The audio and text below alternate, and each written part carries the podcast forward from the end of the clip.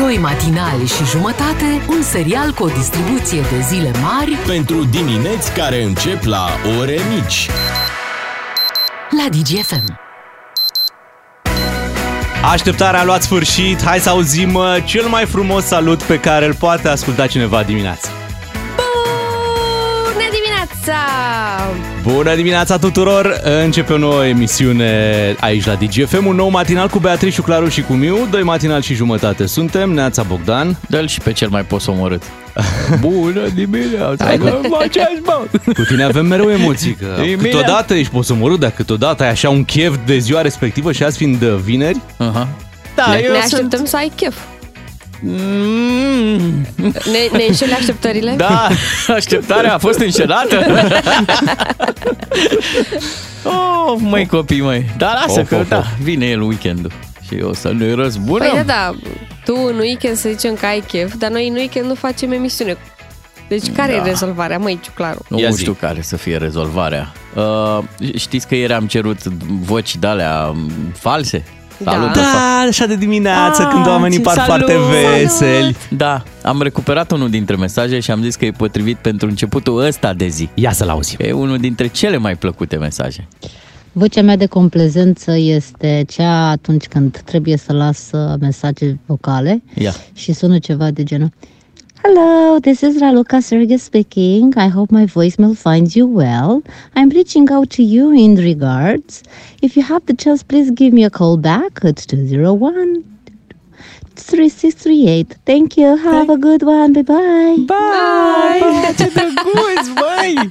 Măi, adevărul e că la noi nu prea a prins treaba asta cu mesajele vocale, dar și când mai are cineva căsuță și chiar te gândește să-i lași un mesaj, cred că niciunul dintre noi nu folosește vocea reală. Tot timpul zici: hei, salut, uite, te sunam și m-am gândit că, uite, dacă n-ai răspuns, sună-mă tu când poți, ok? Bine, ne auzim mai târziu, pa!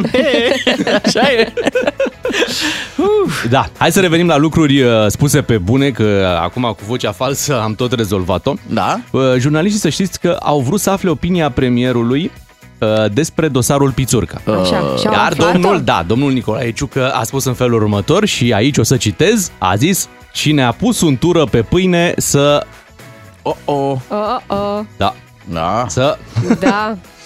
Dar untura pe pâine e bună. Așa dimineața? Așa părea. Dar hai să o lămurim, să vedem dacă e bună sau nu, să sunăm un expert până la urmă. Cine a pus untură pe pâine? Da. Cine a pus untură pe pâine? Hai să aflăm ce a vrut să zică premierul Nicolae Ciucă. Unguru Bulan vine la DigiFM. Nu-i bai dacă-i musai. Băgați traducerea! Am ales în această dimineață să vorbim cu un critic literar. Numele lui este Constantin Pașoptescu. Bună dimineața! Bonjour, bună dimineața! Da, bonjurica! Frumos! Bonjour. Ce ne puteți spune despre expresia asta? Ne putem spune că este un proverb, eventual, de fapt o jumătate de proverb, după cum ați observat, că așa ne-a învățat guvernul, cu jumătăți de măsură. Este un fel mai cochet de a spune: cum ți-ai așternut, așa dor, da? Deci autorul setează premiza: cine a pus untura pe pâine, sau cum spune, cui a plăcut, mă rog, untura, dar ne lasă pe noi să completăm finalul. Este, de fapt, cred eu, fală, dacă mă întrebați pe mine, un fel mai simandicos al guvernului de a spune: vedeți, băi, că nu suntem chiar așa de proști. Dar ați mai auzit pe cineva care să o folosească? Bien sûr, nu e prima oară când aud asta. Au mai folosit-o mulți, în special în politică și nu numai. Dar în politică, pentru că acolo untura este un eufemism pentru bani sau putere sau șmecherie.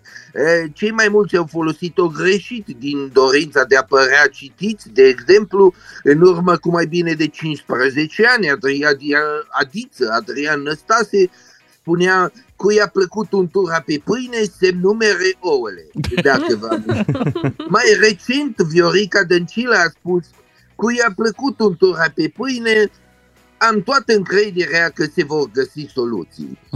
Sau europarlamentarul Maria Grapini, care a scris pe Facebook: cui a plăcut untura pe pâine, să facă bine, să învață să scriu. Da, acum pare o expresie împrumutată din PSD. Adevărat că s-a folosit cu preponderență în PSD, dar nu e chiar așa. Deci s-a folosit baronul local, de exemplu, Marian Oprișan a spus cândva, cine a pus un ture pe pâine să dea și la alții, ca să ajungă la toți, să avem cu toții. Dar în 2022 George Simion a preluat și dânsul vorba și a spus, cui i-a plăcut un tura pe pâine, mie mi-a plăcut. Acesta a fost citatul. Da, ziceați că apoi, nu doar... Apoi penelistul Lucian Bode, săptămâna trecută, în fața reporterilor, spunea, cui i-a plăcut un tura pe pâine, lăsați-mă, domnule, în pace cu doctoratul. Chiar domnul Ciucă să spune, nu știm, dar probabil cui i-a plăcut un tura pe pâine, să dea vina pe țuțul de la armament, eventual. Spuneați că nu doar în politică se folosește expresia.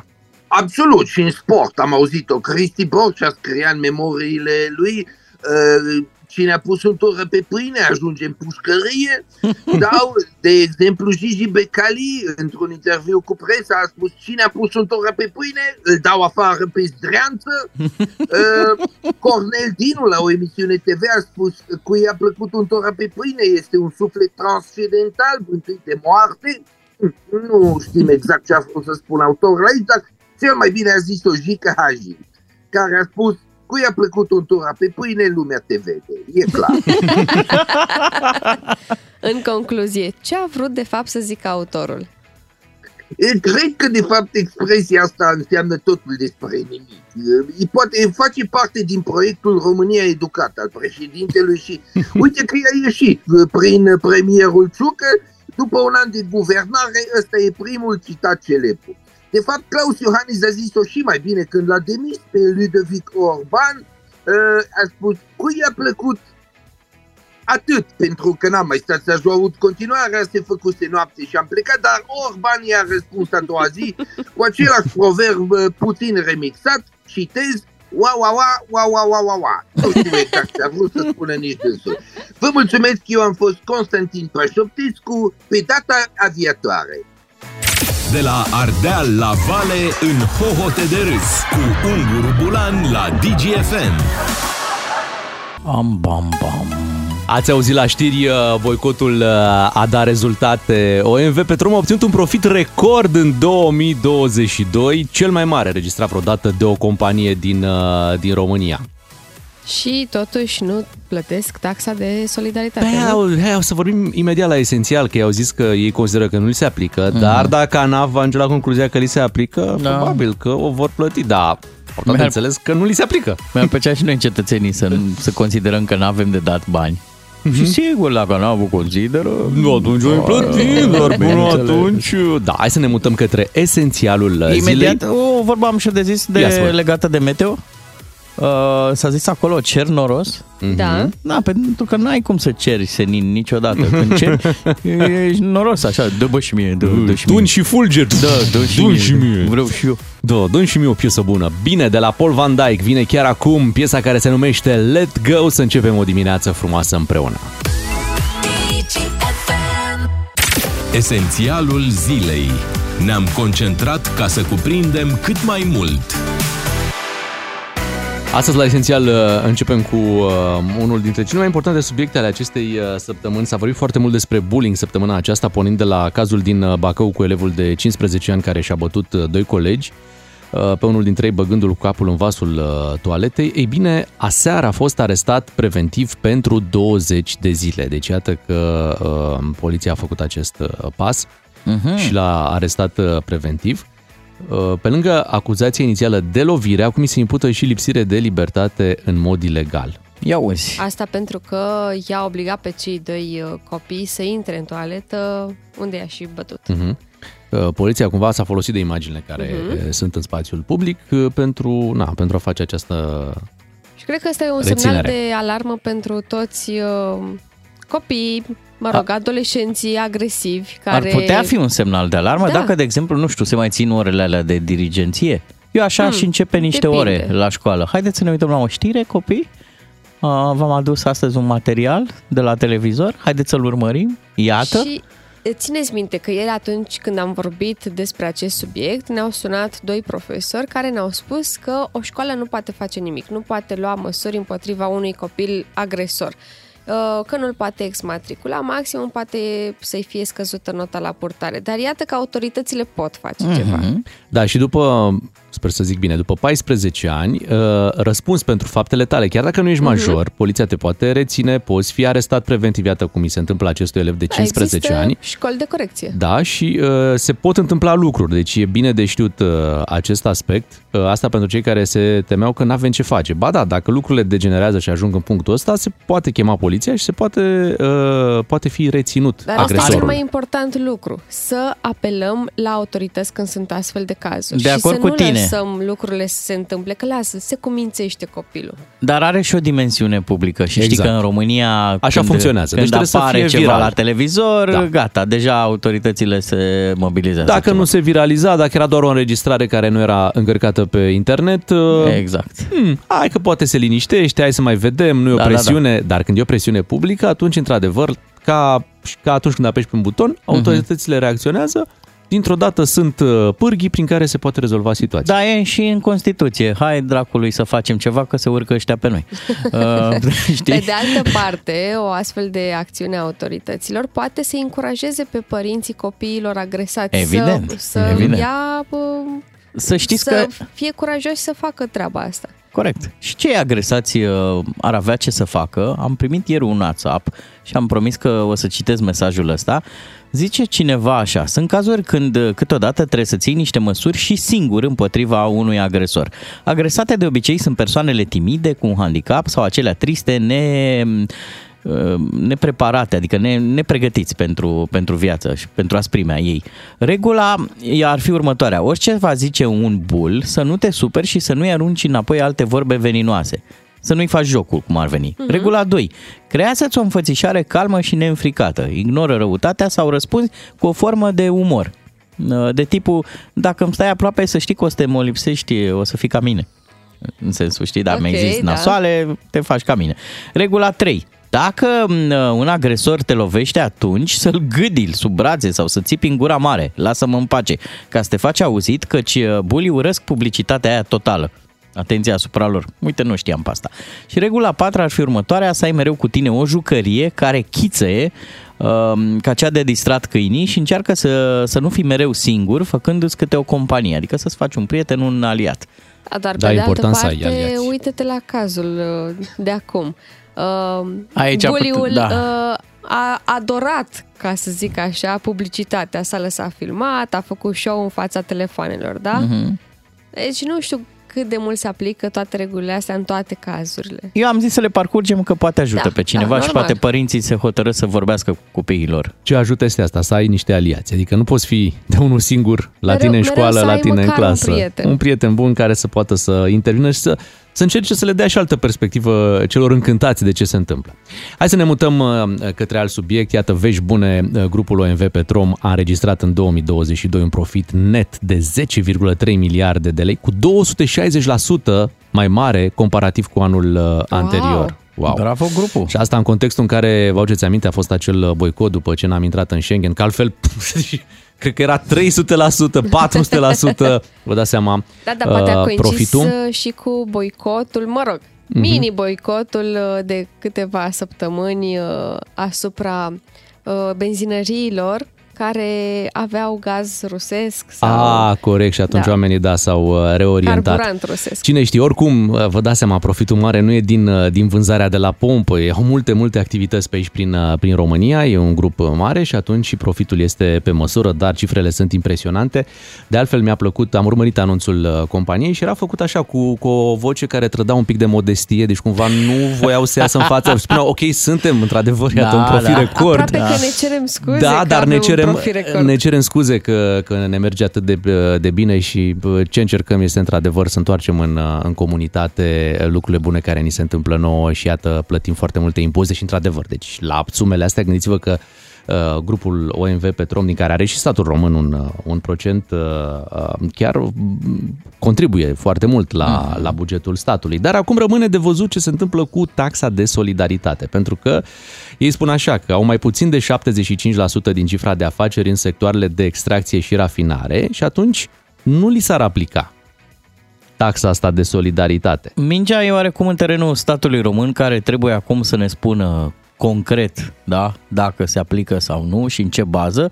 Vă reamintesc, guvernul a adoptat la finalul anului trecut o ordonanță de urgență prin care extra profiturilor producătorilor de țiței, gaze și rafinării vor fi taxate cu 60%, baza impozabilă fiind reprezentată de ceea ce depășea cu peste 20% media profiturilor pe ultimii 4 ani. E o chestie destul de tehnică, dar cum, dacă cei de la OMV Petrom spun că ei nu trebuie să plătească, dar statul român avea altă părere, trebuie statul român să intervină și să ne spună, da, domne, au dreptate sau nu au dreptate? Uite, de ce nu au? Da, statul român nu prea s-a pronunțat pe subiect. Au lăsat-o așa, hai că vedem, nu vrem nici să supărăm, dar... Știi cum e că... Da, evident că statul român are nevoie de bani la buget, în general. Da, da, dar noi avem nevoie și de Schengen acum.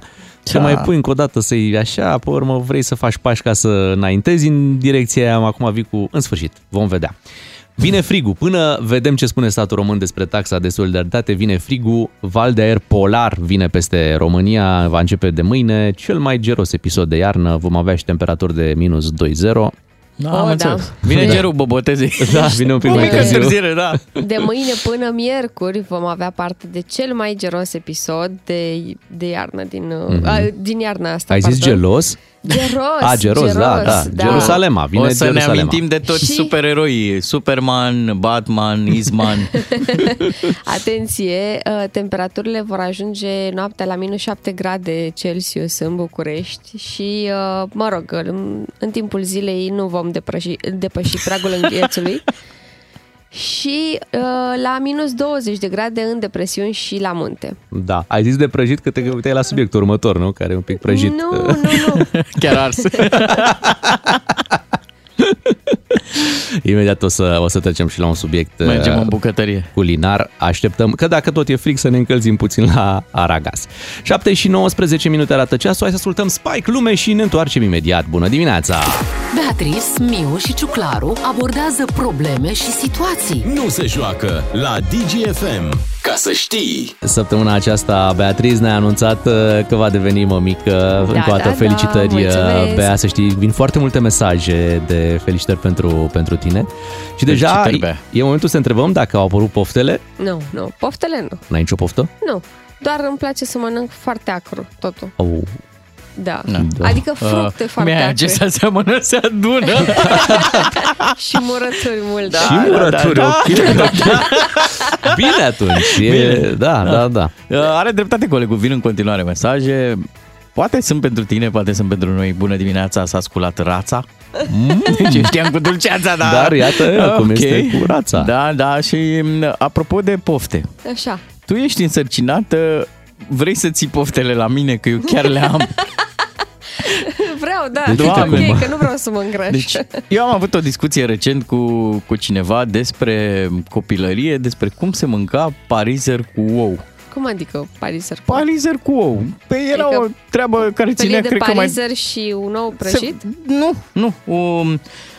Se dă parizerul prin... Sunt două forme de a face acest parizer. Okay. Fie ca un șnițel, parizer prin ou, eventual și printr-un pesmet ceva, sau se mai pune parizerul în tigaie, felia mare, și se face ochi, cum ar veni, deasupra feliei de parizer, astfel încât de la tigaia încinsă, parizerul să se strângă în jurul oului. Ce tare! Și să-l cuprindă, să devină gazdă pentru ou. V-am cuprins.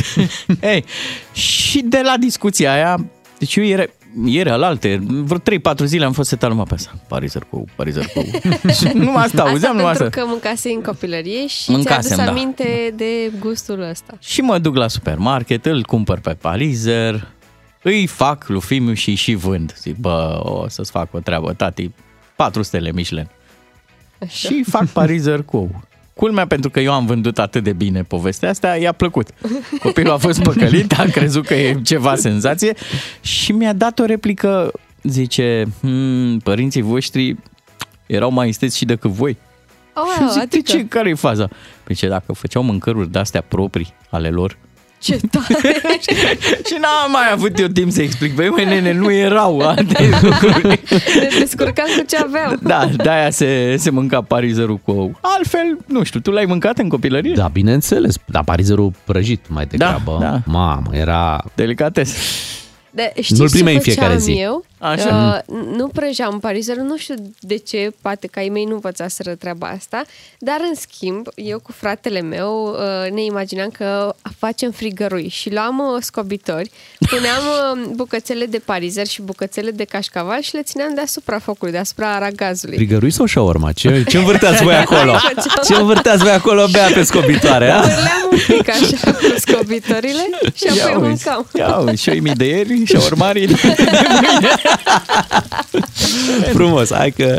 Ia uite. Da, în copilărie existau tot felul de artificii de-astea care să te facă să trăiești la un nivel înalt, da? Pâine cu zahăr, pâine udă.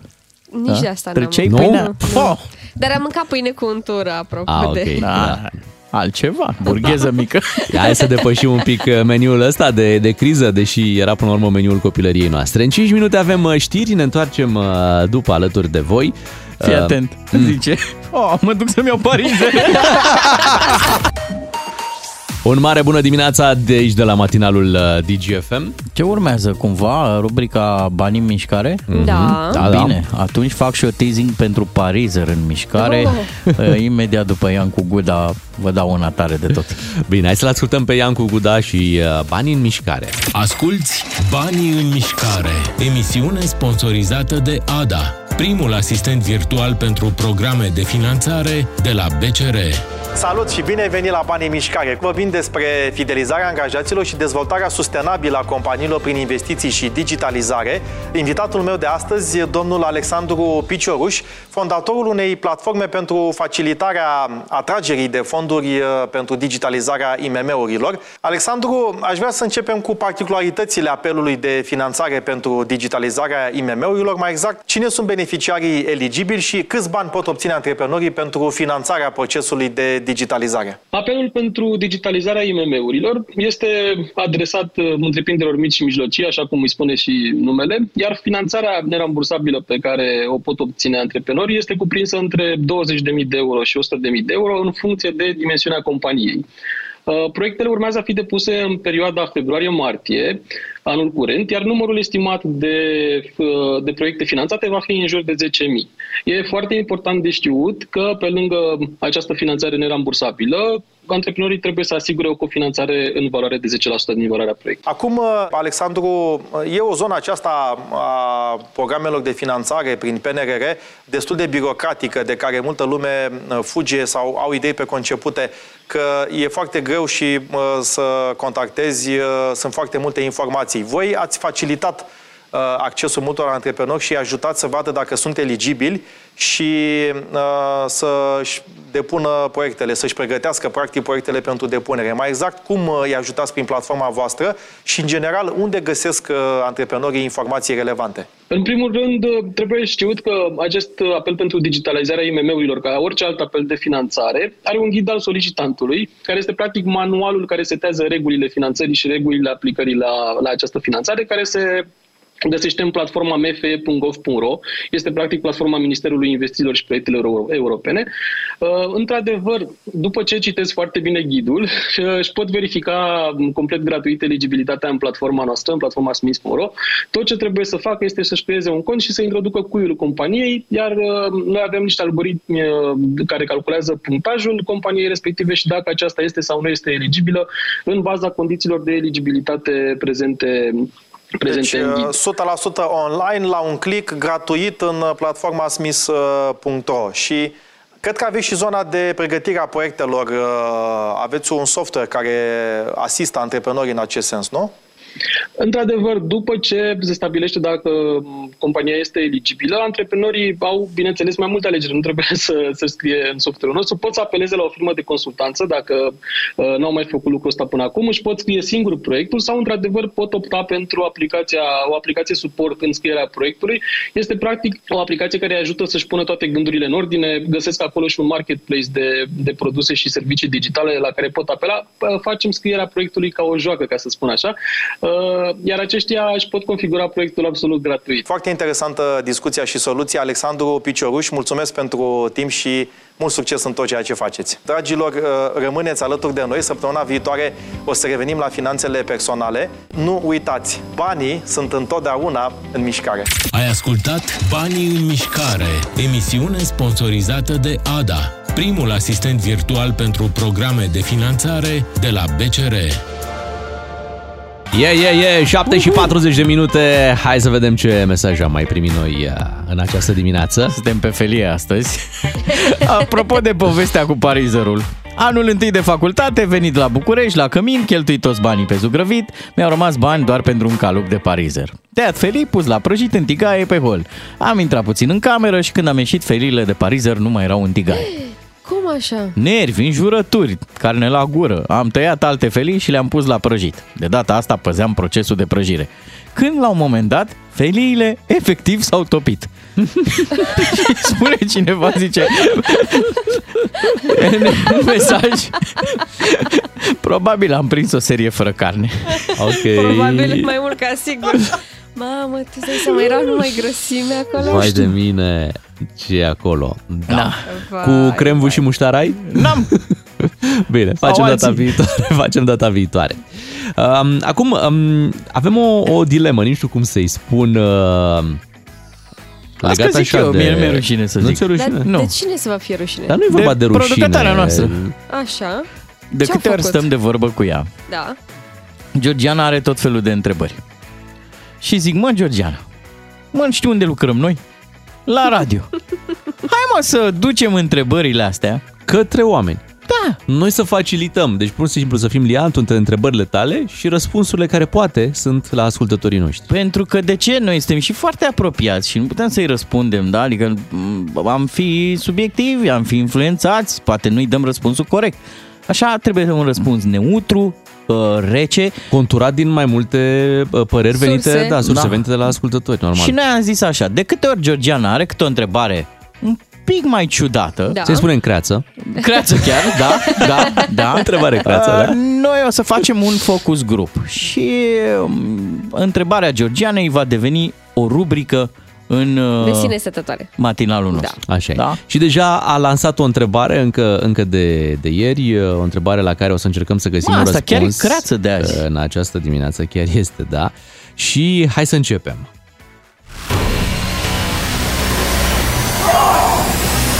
Nu o să-ți vină să crezi!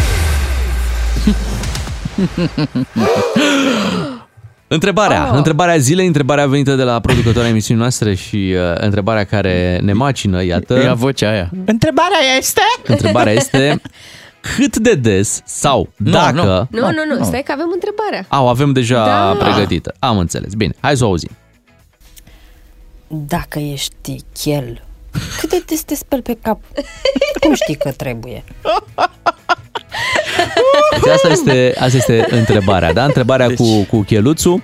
Deci, dacă ești chel, cât de des sau cum îți dai seama că a venit momentul să te speli pe cap? Pentru că, într-adevăr, în cazul celălalt, îți dai seama, simți. E simplu. Da. Simți sau te uiți în oglindă și, trebuie să mă speli pe cap. S-a îngrășat părul, da. Îți treci mâna pe... Cum faci când nu ești în această situație, când părul te-a părăsit din diverse motive, poate tu ai renunțat la el și trebuie să treci prin acest gest al spălatului pe cap? Sau se consideră că te speli pe față sau pe cap? Fața mai lungă. Fața prelungită. Când te duci pe față. Știi cum e prelungirea ghencei? Prelungirea feței. Nu m-am gândit niciodată așa. Eu am voie să vorbesc pentru că am un soț chelios și am un frate chelios și un tată chelios, așa că vorbesc din experiență. Mamă, tu ai colecție. Da. Cum strâng alții cerbi de aia lupătari. Acum auzi la psihologii care ne vor aduce, păi dacă ți-ai ales soț, un model după tată, vor face legături, dar așa s-a nimerit. N-am daddy issues, așa că e ok. Oamenii ăștia se spală zilnic pe cap. Zilnic? Zilnic, da, păi. Pentru că intri la duș, normal, te săpunești, ai și fața de spălat și dacă tot ai fața de spălat, mai dai un pic așa mai spre spate și gata, ai spălat și capul. Și te și piepteni cu prosopul, cum se zice. Asta e cazul în care mai ai vreo șuviță rămasă. Dar ți se deschid porii. Și? Păi e și bine. Ești pe urmă pe frig, vor fi minus 10 grade. Ești pe frig, seara mă refer, faci dușul de seară. Ce mi se pare într-adevăr genial faptul că după aia te poți culca, nu ți strică părul, te-ai ajat într-un fel și ai dormit și după aia trebuie să mai... deci te-ai trezit dimineața fără... sunt foarte simple la oamenii ăștia. Da, așa pare, deși niciodată nu ești 100% chel, tot timpul mai ai fere de părbi la care trebuie să te ocupi, să le tunzi constant, astfel încât să-ți păstrezi aspectul. Știu ce zici, pentru că eu îl tund pe Iulian. Mm-hmm. Cât de des e partea asta? Uite, când ai un pic de păr, o felie, cum am eu, o mică feliuță, așa, totuși la 3 săptămâni te tunzi. Cam la 2 săptămâni îl tund. Deci e mai des. Știți că și chelioșii au probleme. Da, chiar au. Păi uite, zice cineva aici, se îngrașă părul din urechi. Nu m-am gândit niciodată. Ar mai fi o regulă pe care ai putea să o respecti, tu ca să nu simți niciodată că ești chelios, știi, și să n-ai complex față de cei care au păr, te poți spăla exact ca și cum ai avea păr. O zi da, o zi nu. Și atunci te comporți. Poți să faci asta. Uh-huh.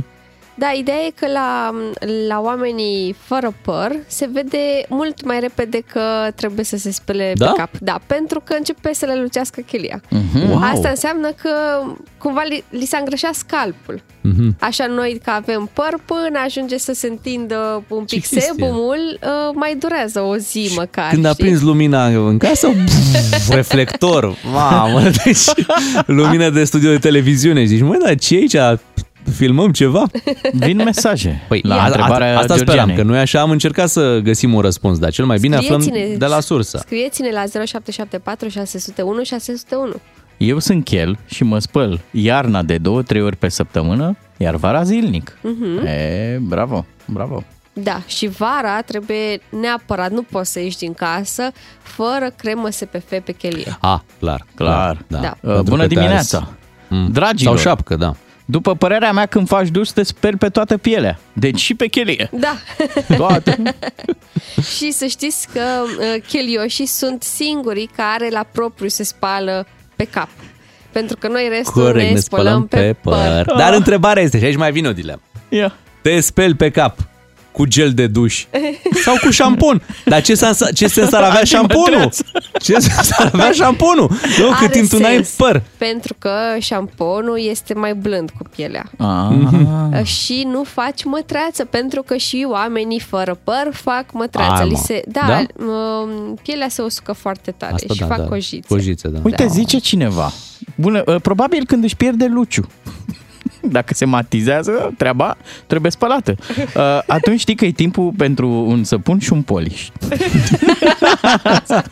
Mai eliminți grieturile.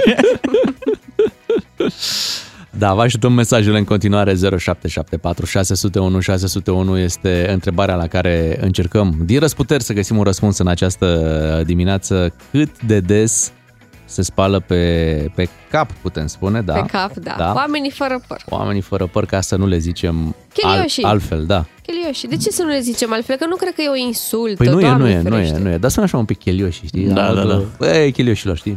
Sună un pic ciudat. Nu vi se pare? Nu mi se pare. Adică, din punctul meu de vedere, eu care am trei oameni. Tu ai voie, fiind măritată... Și fată de chelios și soră de chelios. Ai voie să spui cum vrei tu. Noi nu ne permitem, îți dai seama. Chiar nu putem. Oricum, vă așteptăm mesajele, o să mai citim din ele și după ora 8 suntem la 7:48. Bună dimineața! 2 matinali și jumătate la DigiFM. Așa sunt ei, glumeți ca acel coleg care îți trimite pe WhatsApp toate bancurile bune. Hey! 7:52, repede o veste, nu știu dacă bună sau rea, urși de la grădina zoologică din Târgu Mureș au ieșit din hibernare, iar acest lucru, prevestește faptul că gata, vine imediat primăvara, mai avem poate câteva săptămâni așa un pic de iarnă și gata, ne ocupăm de primăvară. Eu cred că mai avem doar până miercuri, când se termină codul de viscol și ninsoare. Și vin vestitorii primăverii, toporașii, ghiocei și maieuțele? Au venit deja. Sunt deja pe străzi, te întreabă oamenii care îi vând, ai luat niște ghiocei, vestitorii primăverii, păi stai puțin că eram în ianuarie sau început de februarie, luați de acum, ce sens are să mai... Și ați văzut și maieuțe? Ei, nu, la sală le-am văzut. Okay. Că am mai văzut și oameni în tricou, semn că ușor, ușor, gata, o cearnă grea am avut. Și apropo de vestitori, da, așa zi. Trebuie să vă spun că în curând aici la DigiFM o să dăm niște premii foarte mari și foarte utile. Dar nu vorbim un pic mai încolo. Nu zic mai mult. Da, abia așteptăm să vă anunțăm. Până atunci, ora 8 este foarte aproape, vin știrile DigiFM, rămâneți aici. Bună dimineața de aici de la Beatrice, Ciuclaru și Miu. Mai devreme vă întrebam și vă mulțumim că ne-ați trimis mesaje despre cât de des se spală chilioșii pe cap. Ia să vedem ce mesaje am primit. A debutat în forță rubrica Întrebările Georgianei și au venit următoarele răspunsuri. Bună dimineața, pe lângă duș mă spăl în fiecare dimineață odată cu spălatul feței, spune un chelios. Neața, dacă ești chel, nu trebuie să te mai speli. Poți să te ștergi cu șervețele umede. Oh! Bună dimineața! Știi că trebuie să te speli pe cap dacă ești chelios când ți se așează o muscă pe chelie. Doamne, Doamne! Trebuie să te speli atunci când simți miros de creier ars. Păi nu te speli, mai spune cineva. Dai cu cârpa de praf. Și cu puf de la. Și în fine am păstrat pentru final următorul mesaj. Soțul meu e chel. Așa. Dar se spală cu șampon pentru volum.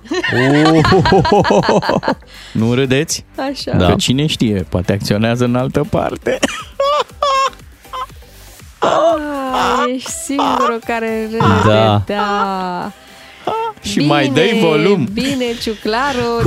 Deci ce facem acum, Bogdan? Ce să facem acum? Ei, iată, primul pas, închide microfonul colegului nostru. Vă rog. Închideți microfonul, așa, acum e mult mai bine. Te mai auzi? Nu te mai auzi. Și imediat mergem dintr-o parte într-alta cu transportul în comun, cu asta ne ocupăm. Ușor, ușor, transportul public din orașele României se schimbă în bine. Era și cazul după atâția ani în care au fost folosite mijloace de transport vechi din vremea comunismului. Au tras de ele, le-au mai reparat, le-au mai acolo. Le-au mai sudat, le-au mai lipit, le-au mai vopsit. Din trei făceau unul, mai mergea, mai nu știu. Și pe urmă, în sfârșit, ușor, ușor, sau au mai venit bănuții. Schimbă, da. Au mai făcut ceva achiziții. Ieri le-am văzut pe astea verzi care circulă pe linia lui 41. Astea noi de la Arad? Da, e... Deci în București tramvaile noi, nu? Metroul ușor, știi că așa îl numise cineva. Face legătura între Ghencea și Piața Presei, pentru cei care nu știu. Pleacă București din Ghencea. Da, e tramvaiul chiar pleacă din Ghencea. Dar le-ai văzut din afară sau ai apucat să te și plimbi din afară, din afară. Și ăsta este primul tramvai cu care eu am călătorit de plăcere. Când m-am mutat aici la București, am rugat pe cineva să mă lase la tramvai și am fost până la Ghencea și din Ghencea până la Casa Presei și înapoi. Adică ai luat tramvaiul pe linia 41, că nu te-ai plimbat cu tramvaiul ăsta, nu? Nu cu ăsta, nu. Dar arată foarte bine și schimbă mult imaginea unui oraș, în sensul că, da mă, uite am fi putut fi dacă ne făceam treaba mai din timp. Da. În Târgoviște, la mine, s-au schimbat autobuzele, sunt autobuze de-astea noi. Foarte bine. Acum o să vină niște panouri de-alea, să te uiți când apare autobuzul. Înțeleg, și în București, o să vină. În sfârșit, au alte orașe înaintea noastră. Are Galațiu câteva panouri, stații, da? Da, unde vezi când vine următorul autobuz. Da, dacă nu mă înșel pe Google Maps, poți să vezi când vine următorul autobuz în București și funcționează cât de cât ok. Dacă nu e rush hour, dacă nu e... Cum să zicem în român? Aglomerație. Pe București, cel puțin, mai merge și InfoTB. Asta e a lor, nu? Al STB-ului, da. Și e aproape precis, cu un minut. E aplicație sau e site? Aplicație. Au și aplicație, da? Asta e bine. Dar, în general, pe Google Maps vezi cam cum poți să ajungi din punctul A în punctul B cu transportul public și poți să selectezi să mergi cu tramvaiul, să mergi cu metrou, să mergi cu tramvaiul și autobuzul. Deci poți să faci mai multe trasee și să-l faci pe cel care te avantajează pe tine cel mai mult, probabil din punct de vedere al timpului pe care îl scoți. Asta e cel mai important. Uite, și în Suceava s-au făcut investiții, un sistem modern de transport, doar că au rămas niște obiceiuri mai vechi la călători. Și uite, citeam aici ce a scris o jurnalistă din Suceava, Oana Șlemco, spune că primarul din Suceava se plânge că cetățenii sărăcesc acest sistem de transport pasându-și de la unii la alții biletul care e valabil 100 de minute, deci cumperi un bilet care e valabil 100 de minute. Îți dai seama, o călătorie în Suceava probabil că o termin în 15, 15, 20 de minute, habar n-am. Și biletul ăla încă mai e valabil 80 de minute. Și oamenii când coboară, pasează mai departe la următorul călător care e în stație, e altul că, uite, mai e valabil. Da, dar călătorul cine are echipă mișto de ștafetă? Călătorul respectiv mai urcă și el și cred că un bilet ăsta de 100 de minute în Suceava poate fi pasat de 3-4 ori fără nicio problemă. Și e foarte bine că se întâmplă asta. De ce? Pentru că trebuie să folosești la maximum alea 100 de minute, pentru că, uite, păi și... nu chiar așa, ele sunt cumva individuale, nu? Stai un pic, nu sunt individuale, nu sunt nominale. Păi nu, nominale nu, dar trebuie să fie individuale. Nu. Știi de ce, Bogdan? Că am citit postarea Oanei Șlemco și are dreptate.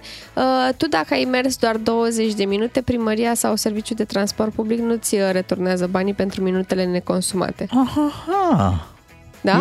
Sau nu ți le reportează. Dacă tu ai treaba undeva, ajungi și îți faci treaba și te poți și întoarce cu același bilet. Asta, pentru asta cred că e făcută treaba asta. Dar doar să te întorci în cele 100 de minute. Exact, te întorci în cele 100 de minute. Dar altfel nu ți se oprește timpul la 20 de minute și mai poți folosi restul de 80 de minute. Nu ai cum. Da, mă, asta e o treabă care doar în România funcționează așa. Adică bilete cu un timp limitat există în toate orașele mari din lumea asta. N-am văzut nicăieri ca oamenii să-și paseze bilet. Ai folosit? Gata. Ți-au dat ție, că se vedea, ți-au dat bani. Ți-au dat direct bani. Ți-au dat bilet când coborau oamenii, unde ai mai mers tu, să zică, uite, folosește-l pe ăsta, că încă mai e valabil. Nimeni nu face treaba asta. Adică, la urmă, să știi că se mai întâmplă la metrou treaba asta. Dacă cineva a venit să stea prin București doar o zi sau o săptămână și are un abonament de o zi sau de o săptămână și a terminat, gata cu el, am văzut cum se duc către tineri, în special persoanele respective. Uite, mai am până la miezul nopții cartela asta sau mai am două călătorii, ia-le tu. Bun, așa dacă simplu se întâmplă din când în când, poate nu e problemă. Același lucru, Bogdan. Dar dacă sistemul ăsta public de transport, unde o călătorie oricum e 3 lei, da, 3 lei. 3 lei, îți dai seama, e aproape la jumătate. Da, gândește-te că tu ai de mers poate o stație și ești un om corect. Ți-ai luat biletul ăla de 3 lei. De ce să nu faci și un bine, faci o faptă bună și... Da, păi hai să zic de ce. Bilet în așteptare. Pentru că, fii atentă, în momentul în care tu te duci să cumperi autobuze, tramvaie, troleibuze, tu intri pe o piață unde sunt aceste mijloace de transport în comun și unde pe producător nu-l interesează că tu vii din Suceava, unde e 3 lei călătoria, sau că tu vii dintr-un oraș din Franța, din Italia sau din Germania, unde e 1,50 € călătoria. Okay, el ți-l vinde cu același preț până la urmă, nu? Și până la urmă, după ce dai foarte mulți bani, încerci să mai recuperezi, nu, din investiția asta sau măcar din costurile de operare. Da, mi se pare că noi tot timpul vrem să avem, băi, să fie frumos, să fie noi, să fie tramvaie noi, autobuze noi, dar să nu plătim. Cum facem să nu plătim? Păi nu, știi? Sau să plătim, să plătească unul și să mergem 5, știi? Minutele alea sunt deja plătite. Tu, cetățean, ai coborât deja din autobus, deja nu-l mai folosești și mai sunt încă 60 de minute, să zicem. Da? Ce încearcă să zică Bea e că sub umbrela acelui bilet de 100 de minute nu deranjează compania dacă vor călători 3 persoane. Că acele 100 de minute... 3 persoane în timp diferit, nu 3 persoane odată cu același bilet. Asta, e nedrept. Da? Adică, practic, tu spui așa, el îți asigură un bilet să mergi de la un cap la altul, dacă ar fi. Da. Tu mergi doar 2 stații. Păi da, și restul cine le acoperă? Uite, las pe cineva. Banii au fost plătiți. Eu, omul meu, las omul meu aici să meargă, că am plătit 3 lei. Ce mi se pare mie foarte mișto la ce se întâmplă acum la discuția asta, așa ca observator, eu nu prea am mai mers în ultima vreme cu mijloacele de transport în comun, e că ar putea fi ăsta semnalul pentru o reîntoarcere la autobuze, la tramvai, pentru că atunci când ieșim afară, mi se pare oarecum firesc. Și de la aeroport acolo e un tren, e una... Și e în logica lucrurilor. În România, transport în comun, aoleu, e sărac. Și e și asta o anatemă. De ce se întâmplă chestia asta? Pentru că nu prea îi vezi pe ceilalți oameni, gen, nu știu, primar, de la Senat, din Parlament, nu te întâlnești cu ei. Ei nu au viața omului. Să ei, ca să te duci cu metroul, ca idee, nu, ca, din momentul în care ai un anumit statut, în România o iei rasna, nu îți puteți... Da, nu mai folosești. Da. Bine, în alte țări cumva te obligă și prețurile, adică ajungi la aeroport și vezi că să ajungi în oraș să iei un taxi sau ceva 100 de euro, zici, bă, stai, totuși dau 100 de euro, adică poate dau pe cazare 100 de euro, nu pe un taxi să mă ducă până la hotel sau unde stau. Și atunci, normal, preferi un trenul sau autobuzul ăla de aeroport. Și ai ceva mai mare încredere în partea asta de conexiuni, da? Adică știi foarte clar că acolo în Occident ei nu prea își permit să se joace cu treaba asta. Bă, trebuie neapărat să iau autobuzul pentru că de acolo mă preia altul și... O să te contrazic puțin, spuneai că românii parcă n-ar vrea cu mijloacele de transport în comun, să știi că există un respect foarte mare pentru mijloacele de transport în comun. Mă uitam pe o știre din Reșița. Așa. Și avem aici niște imagini cu niște reșițeni care s-au descălțat când au urcat în noile tramvaie cumpărată de municipalitate, au venit cumva să le inspecteze, să le vadă. Da. Firma turcă care produce tramvaiul l-a adus la un depou și oamenii când urcau în tramvai se descălțau chiar la intrare, își lăsau încălțările acolo ca să nu murdărească tramvaiul, să nu... Deci totuși frumos, există un respect. Apreciez, există, da. Dar, atenție, nu trebuie să te simți atât de comod și atât de bine în mijloacele de transport în comun. De ce? De ce? Mi-a povestit odată un prieten că mergea, cred că cu trenul mergea. Așa. Și cineva, exact cum zici tu, s-a descălțat. Oh, Doamne, ce scârbos. Da, dar nu din respect, ci din pur și simplu a vrut să fie mai comod. Da, pe dus s-a descălțat cineva. Pe întoarcere, altcineva s-a încălțat. Nu, își tăia unghiile. Asta am mai pățit și eu în autobuz, dar sunt cazuri izolate. Deci, dacă e atât de bine încât să crezi că e ca la tine în sufragerie. Și sunt chiar așa, da. Persoanele care au anumite probleme, că o persoană normală nu își taie unghiile cu unghiera să sară unghiile peste tot în autobuz. Nu. Dar, uite, eu... Întreb nașul, mai aveți ăla de compostare? Am aici o unghie un pic mai grosuță și nu merge unghiera. Sau îl întreb pe domnul care vinde dimineața în tramvai. Unghiere forfecuțe. De ce credeți că apare domnul cu leucoplaz rivanol? Da, în caz de te tai. 2 matinali și jumătate la DigiFM. Așa sunt ei. Te fac să-ți pară rău că nu mai stai în trafic. Bună dimineața, 8 și 23 de minute. Mai devreme v-am vorbit despre transportul public și sunt curios, Bogdan, cum vei face acum legătura după ce ai încurajat pe oameni să folosească transportul public? Cum îi anunțăm noi că dăm carduri de carburant la radio? Păi pentru cei care fug după autobuz, așa, și obosesc, da, și n-au prins, n-au prins un loc, da, și au mașină personală. Și fug repede către mașină, avem și pentru ei un premiu care va începe să fie dat chiar de luni. De luni vom face acest lucru, vom avea carduri pline de carburant, carduri încărcate cu 300 de lei, iată. Și vom avea și un premiu mare, un premiu care va consta în carburant pentru un an întreg. Sună foarte bine. Da, sună foarte bine, tot un card de fapt, care va fi încărcat cu 5.000 de lei. Excelent. Și să-ți ajungă pentru foarte multe plinuri pe care să le faci așa pe parcursul unui an. Bineînțeles, gândit pentru un om care face drumuri, cum să spun... În mod constant, da, dar nu e, cum să spun, de meserie, adică nu poți, da, dacă faci 3.000, 4.000, 5.000 de kilometri pe lună, normal, că nu e un card care să acopere. La 2 luni, la Târgoviște să-ți vezi și părinții, mai des, te poți duce și mai des cu cardul să ai carburant de 5.000 de lei. Chiar asta vreau să dau perspectiva asta a acestui concurs, că nu e neapărat pentru cei care rămân fără carburant, că nimeni nu rămâne, toți băgăm de 50 de lei. Știi care e treaba? Asta este un premiu pentru a-ți pune bucuriile în mișcare. Dorințele. Da, așa vrei să ajungi la munte.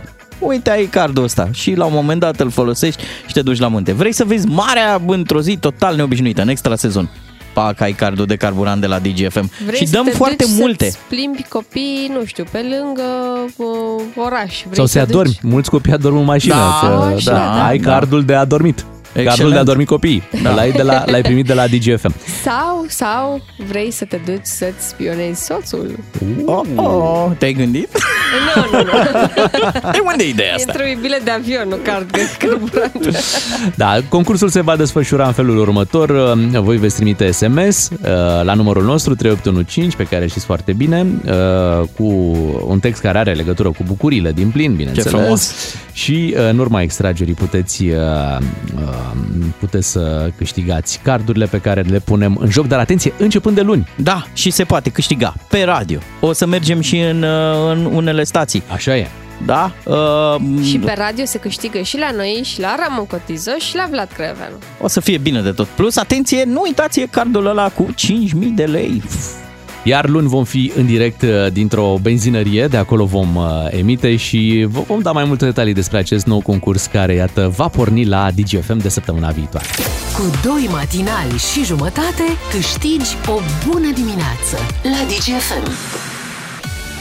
Și ne-am hotărât să facem și noi niște bani în dimineața asta. Da? Facem? Da, facem. Sau măcar să vorbim despre cei care fac. Acum. Păi, până acum te-am așteptat pe tine, Bogdan. Da, dacă stau așa după tine. Hai că auzim din ce în ce mai des în România despre oameni care fac sume de-astea mari. 50.000 de euro pe lună, 60.000 de euro, 70.000 de euro pe lună. Și când întreb, bun, dar cum fac ei treaba asta, afli că, bun, au un cont pe o rețea care se numește OnlyFans.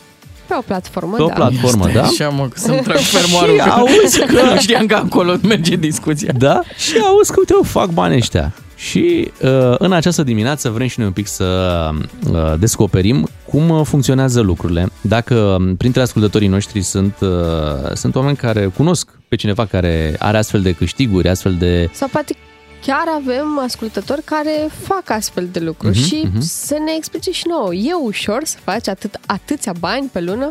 Da. Sau voi vreți să migrați spre video?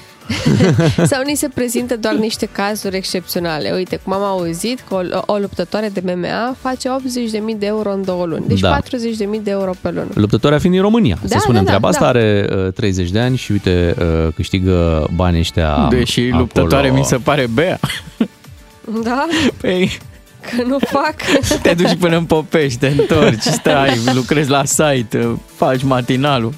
Adevărata luptătoare ești tu.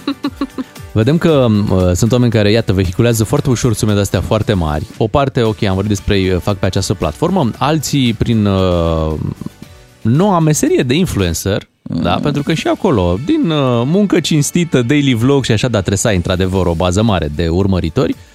Poți să ajungi la sume de genul ăsta. Și mă gândeam în tot contextul ăsta cum îi canalizăm noi pe copii, cum îi direcționăm către alte meserii, știi, care necesită, în primul rând, multă școală, mult sacrificiu.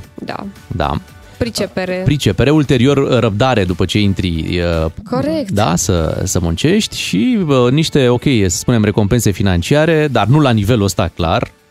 După ce uite, de exemplu, începi să muncești efectiv. Un tâmplar bun, pe care nu-l mai găsești atât de ușor. Nu-l mai găsești, nu. E pe OnlyFans și el. Nu cred că câștigă face acelea scaune, doar că are un webcam și în timp ce el de la lindea. Da. Ei, tâmplarule. Hai să anunțăm numărul de telefon 031 400 2929. Acesta este subiectul. Cunoașteți persoane care activează pe aceste platforme, câștigurile astea sunt reale, ei chiar fac bani ăștia. De altfel face, domne, videochatul banul ca lumea? De altfel și ANAF s-a mutat un pic pe aceste platforme, vor și ei să mai colecteze taxe de aici. Serios?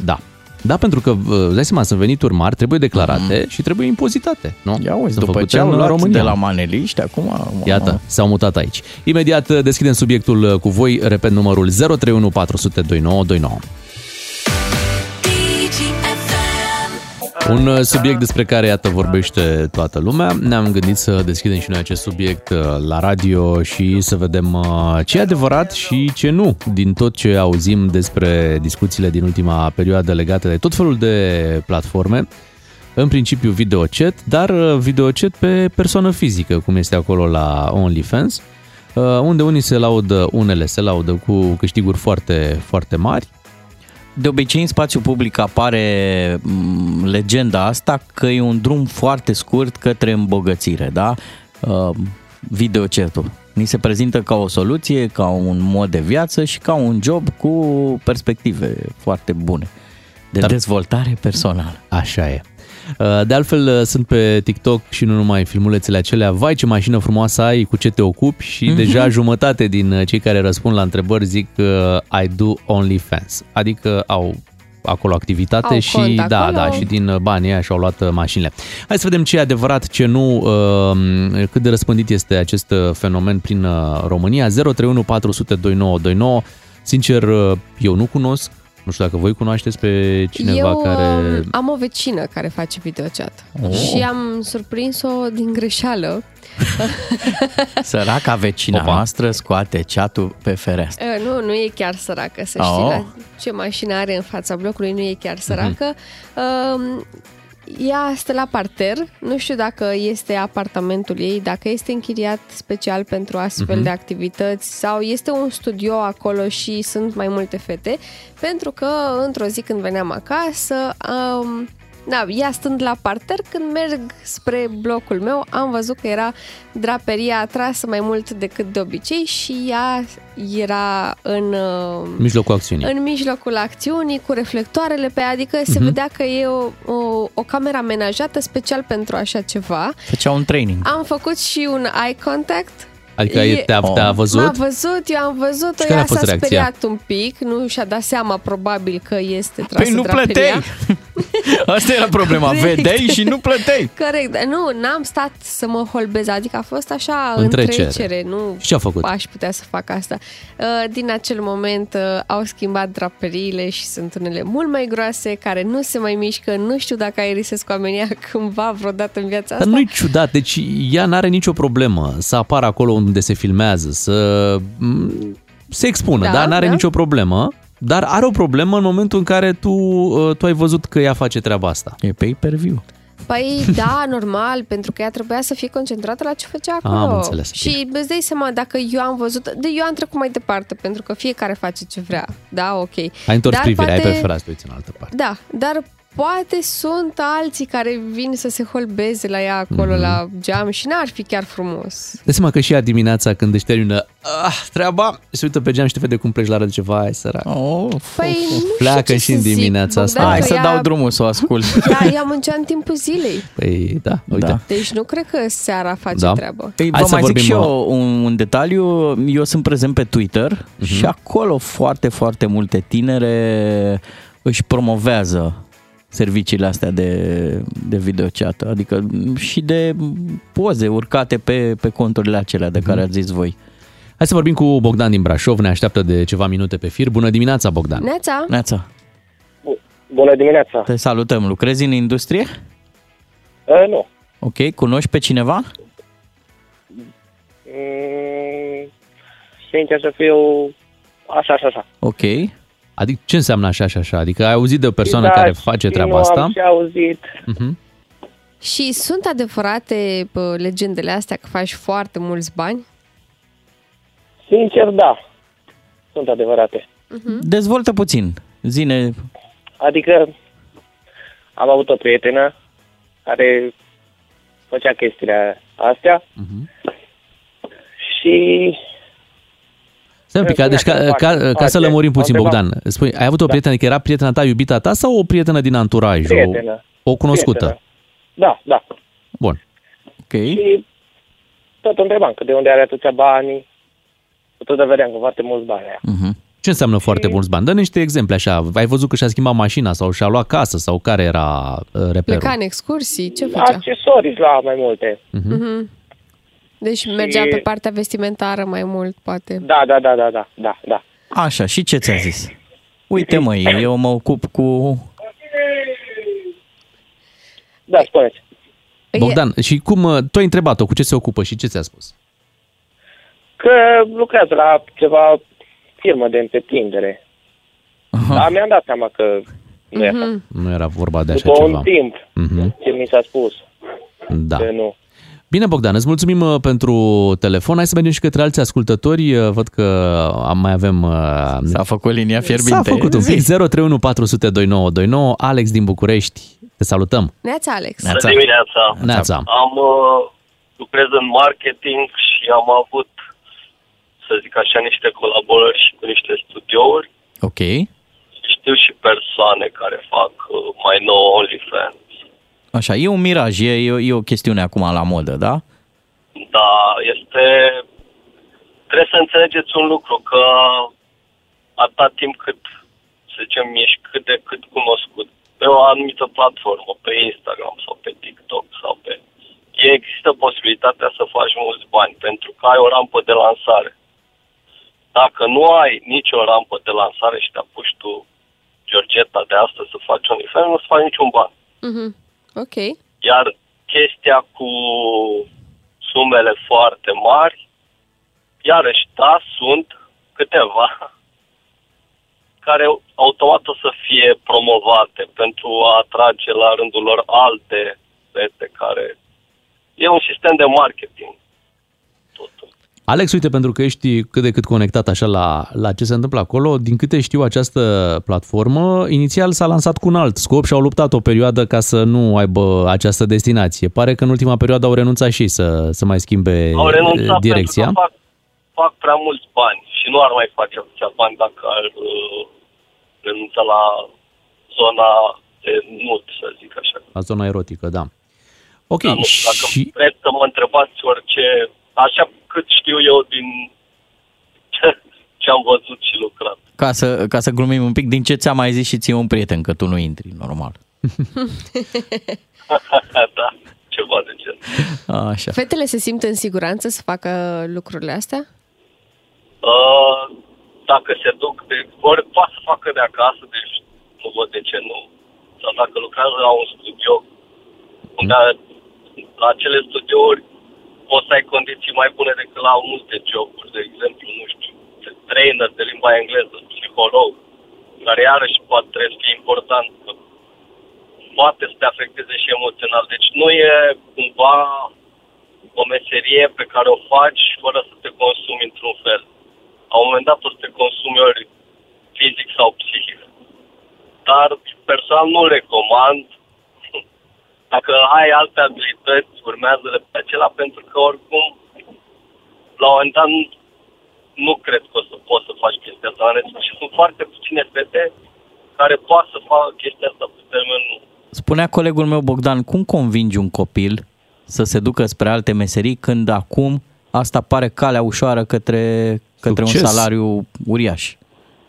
Trebuie să înțeleagă un lucru, că la fel ca și în orice alt domeniu sport, nu știu, industrie artistică, o să fie câțiva care vor pertelera, vor câștiga foarte mulți bani, dar aceia sunt niște excepții, nu neapărat regula. Deci dacă vrei să ai o meserie, să câștigi mulți bani, încearcă cel mai bine să faci ce-ți place. Și să poți face pe termen lung. Alex, exact. Te-aș mai întreba ceva. Cum e cu impozitarea? Pentru că și ANAF a intrat recent pe acest subiect. Cu sumele astea mari, mici, cum sunt ele? Cum se procedează? De exemplu, de cele mai multe ori, modelele de video cert au firmă.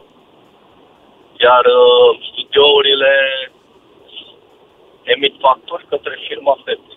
Așa e. Exact. Atunci, bun. Și pe partea asta altă cu OnlyFans? Aici nu știu să vă zic.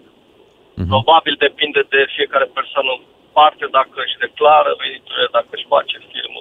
Da. Îți mulțumim, Alex, pentru detalii venite chiar de acolo. Da, dincolo de perdea.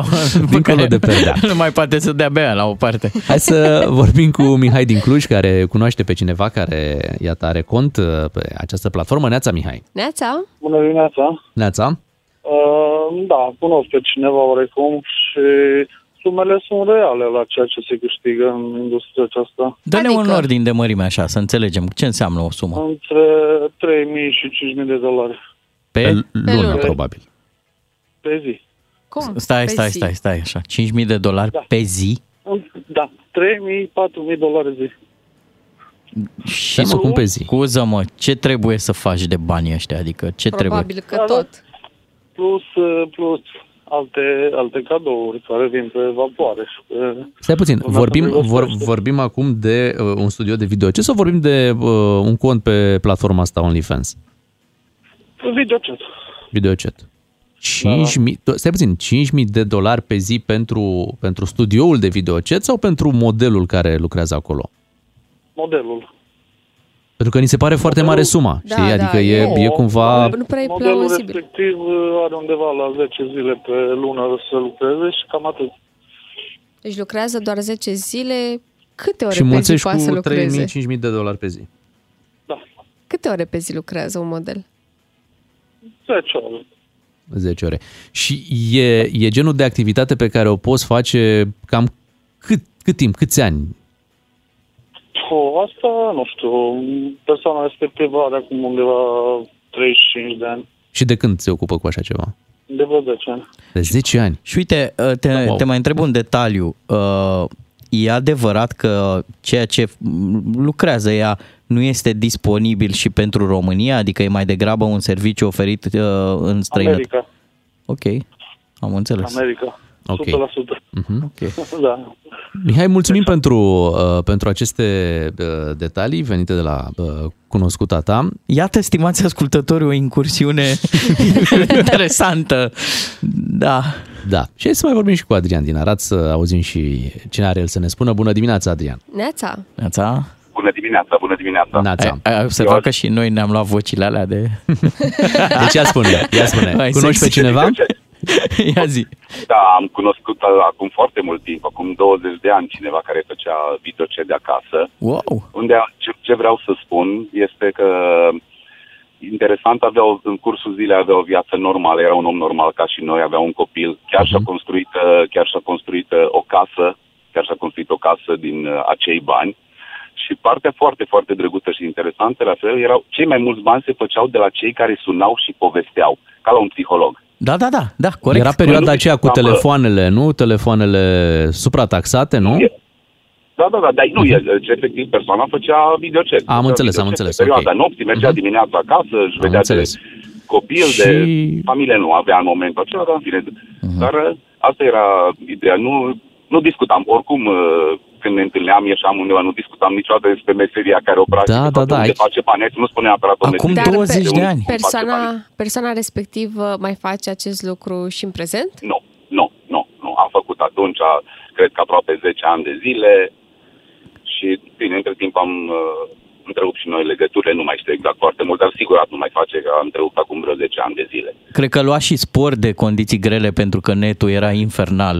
Se bloca. Mergea greu și era și scump. Îți înghețau o imagine, de-aia rămâneai cu cine știe. Adrian? Nu era. Acum 15-20 de ani nu era netul greu. Apăruse deja în România. Mergea bine. Așa e. Adrian, îți mulțumim pentru telefon. Iată, o treabă care... Nu e chiar cea mai veche meserie, dar iată se practica și în urmă cu 20 de ani. E o veste bună. Se pare că au venit investitorii. Ei nu mai fac fabrici cum eram noi obișnuiți, dar bagă bani. Asta e clar. Un fenomen care e foarte prezent în România. Trebuie să mai mare, mai întâlnit. Mai des. Dar vezi că e și un miraj. E și mirajul ăsta că poți să faci rapid foarte mulți bani. Ceea ce ne spunea... Dar, cum am auzit, sunt doar câteva cazuri. Da, nu este chiar așa. În 5 minute vin știrile DigiFM. Ne auzim după ora 9. DigiFM. Cu Echilibra, combinația optimă de magneziu și vitamina B6. Ai energie pentru tot anul.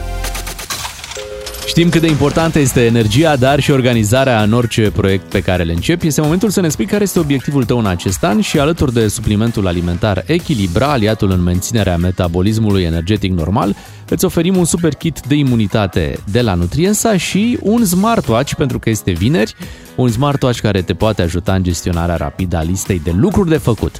Iată, au fost date în vileag vitaminele, până și ele fac combinații. Magneziu și vitamina B6 s-au combinat în acest supliment alimentar Echilibra, care îți asigură energie zi de zi.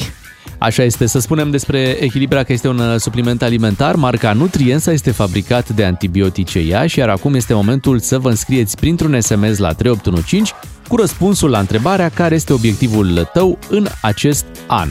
O să dăm două premii astăzi, unui ascultător îi dăm un kit complet Nutriensa, iar apoi vom face o extragere dintre toate mesajele primite în această săptămână. Cei care n-au câștigat premiul zilnic au șansa la un smartwatch pe care îl oferim la acest concurs. Mult succes! Cu 2 matinali și jumătate câștigi o bună dimineață la DigiFM. Dimineața de vineri, suntem pe 3 februarie, a fost o săptămână agitată și pe la DICOT și pe la DNA, la DICOT cu frații Ted, la DNA cu domnul Țuțu, cu domnul Piții, în sfârșit oameni care au... Mască. Exact, frații masă care au trecut pe la DNA în acest dosar interesant despre achiziții făcute din China, neconforme, cele mai multe utilaje care au cedat din prima și acum vedem cum a decurs contractul, cine se ocupa. De menționat că cei despre care vorbim sunt sub control judiciar, au fost reținuți într-adevăr pentru 24 de ore pe parcursul acestei săptămâni, dar lucrurile au luat această turnură, sunt eliberați și sub control judiciar. Hai să-l salutăm pe Lucian Mândruță. Neața, Lucian! Neața! Bună dimineața! Neața! Așadar, o discuție astăzi, Lucian, despre Țuțu, Piții, tu ești Luci. Eu sunt Luci, da. Și Ciucli. Vreau să salut pe această cale inițiativa Romarm de a îmbunătăți apărarea țării angajând bombardieri. Ok, deci mergem pe bombardieri de acum încolo, da? Clar. E o țară de bombardieri. N-are rost. Direct să angajăm bombardieri, șef, acolo. Dar să știi că, uite, acum înainte asta e. Domnul Țuțu în pozele alea cu Trabucu aducea, adică nu poți să spui că nu era de acolo. Era pe zona Al Capone. Acolo, cu Trabucu. Mi-aduc aminte când ai scris tu textul ăla cu să ne apărăm țara, dar voi fi primul care pune mâna pe armă și te și văd luptând alături de Piții și Țuțu. Păi, nu știu dacă am pe ce pune mâna. Dacă se ocupă ăștia doi, nu știu dacă am pe ce pune mâna. Nu știu, Lucian, tu ai promis? Eu am promis, cred că o să ne batem cu furci și topoare. Până la urmă, dacă e cazul. Da, vedem. Așa că o să vânăm rachetele inamicul. Până acum făceam glume cu generalii României și începeam cu domnul Anghel Iordănescu, cu domnul Onțanu, cu Oprea. Da, domnul Oprea. Erau generalii cu care defilam, iată acum defilăm și pe zona de armament. Deși de inteligenți, că omul provine și din zona asta. Așa e, dincolo. Adică nu ți se pare foarte mișto, te uiți la poza aia și te gândești, ăsta a fost în inteligență. Ok. Sugerează în vreun fel? Nu, hai să nu vorbim despre aspectele fizice, că nici eu n-am meclă de inteligent. Da, dar, Lucian, dincolo da, de glumele. E îngrozitoare povestea asta. N-aș vrea să dau verdicte juridice, trebuie să așteptăm să se termine ancheta. Dar, iartă-mă, aș fi văzut acolo în zona aceea cineva cu un background... Pentru că este Romarm, este o regie care produce armament, cineva cu un background ingineresc, nu polițienesc, nu de inteligență neapărat, ci de tehnologie, pentru că armamentul în ziua de astăzi nu este despre spionaj, este despre tehnologie. Deci acolo ar trebui să fie unul, inginer, ridicat de la fabrica de tancuri, de la fabrica de la Cugir, aia care face orice și montezi și iese mitralieră. Adică cineva care înțelege tehnologic ce se întâmplă și eventual poate chiar unul mai tânăr și unul care să înțeleagă și tehnologia modernă. Nu știu, un specialist în drone, ceva. Înțelegi? Sau în zaruri. De ce nu? Uite cum există agentul 007, să existe și la noi agentul 64. Da, 6-4 poartă în... Da, Piții, nea Piții. Oh, Doamne. Dintre toate variantele, într-o situație de asta de criză, cum era... ce oamenii ăștia... El de ce nu antrenează? Cine se pricepe la fotbal de aici? Adică el de ce... Toată lumea în afară de tine. Joc de valorile noastre. De ce un jucător celebru din anii 80 trebuie acum să vândă măști ca ultimul... Amărât. Atenție, el n-a vândut măști, doar a finanțat firma fiului. Firma fiului s-a ocupat cu aceste contracte. Ca să fim exact. De ce fiul lui nu e în Monaco? Lucian. De ce? Să stea liniștit la plajă. Fiul lui a fost un jucător de fotbal wannabe.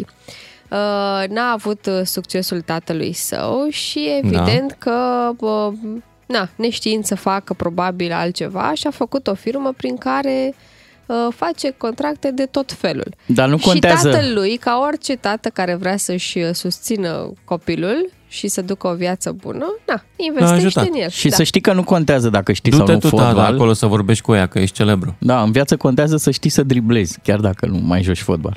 Am văzut, da. Hai să ne mutăm, Lucian, către un alt subiect, către inteligența artificială, care teoretic ar trebui să ne facă viața mai ușoară.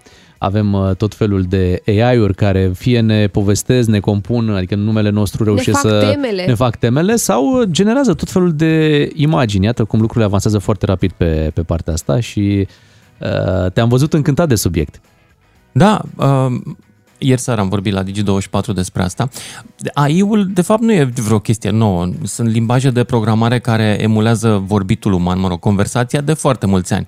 Dar ce e, mi se pare șocant acum în România, că oamenii zic, o să vezi că o să copieze copiii, o să le ajute să le facă temele. Păi copiii copiază de pe referate.ro de ani și ani. Deci corect. Până acum, ChatGPT-ul sunt chiar copiii noștri.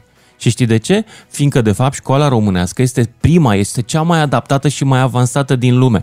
Deci ea de multă vreme își dorește să lucreze cu roboți și a transformat pe copiii noștri în roboți.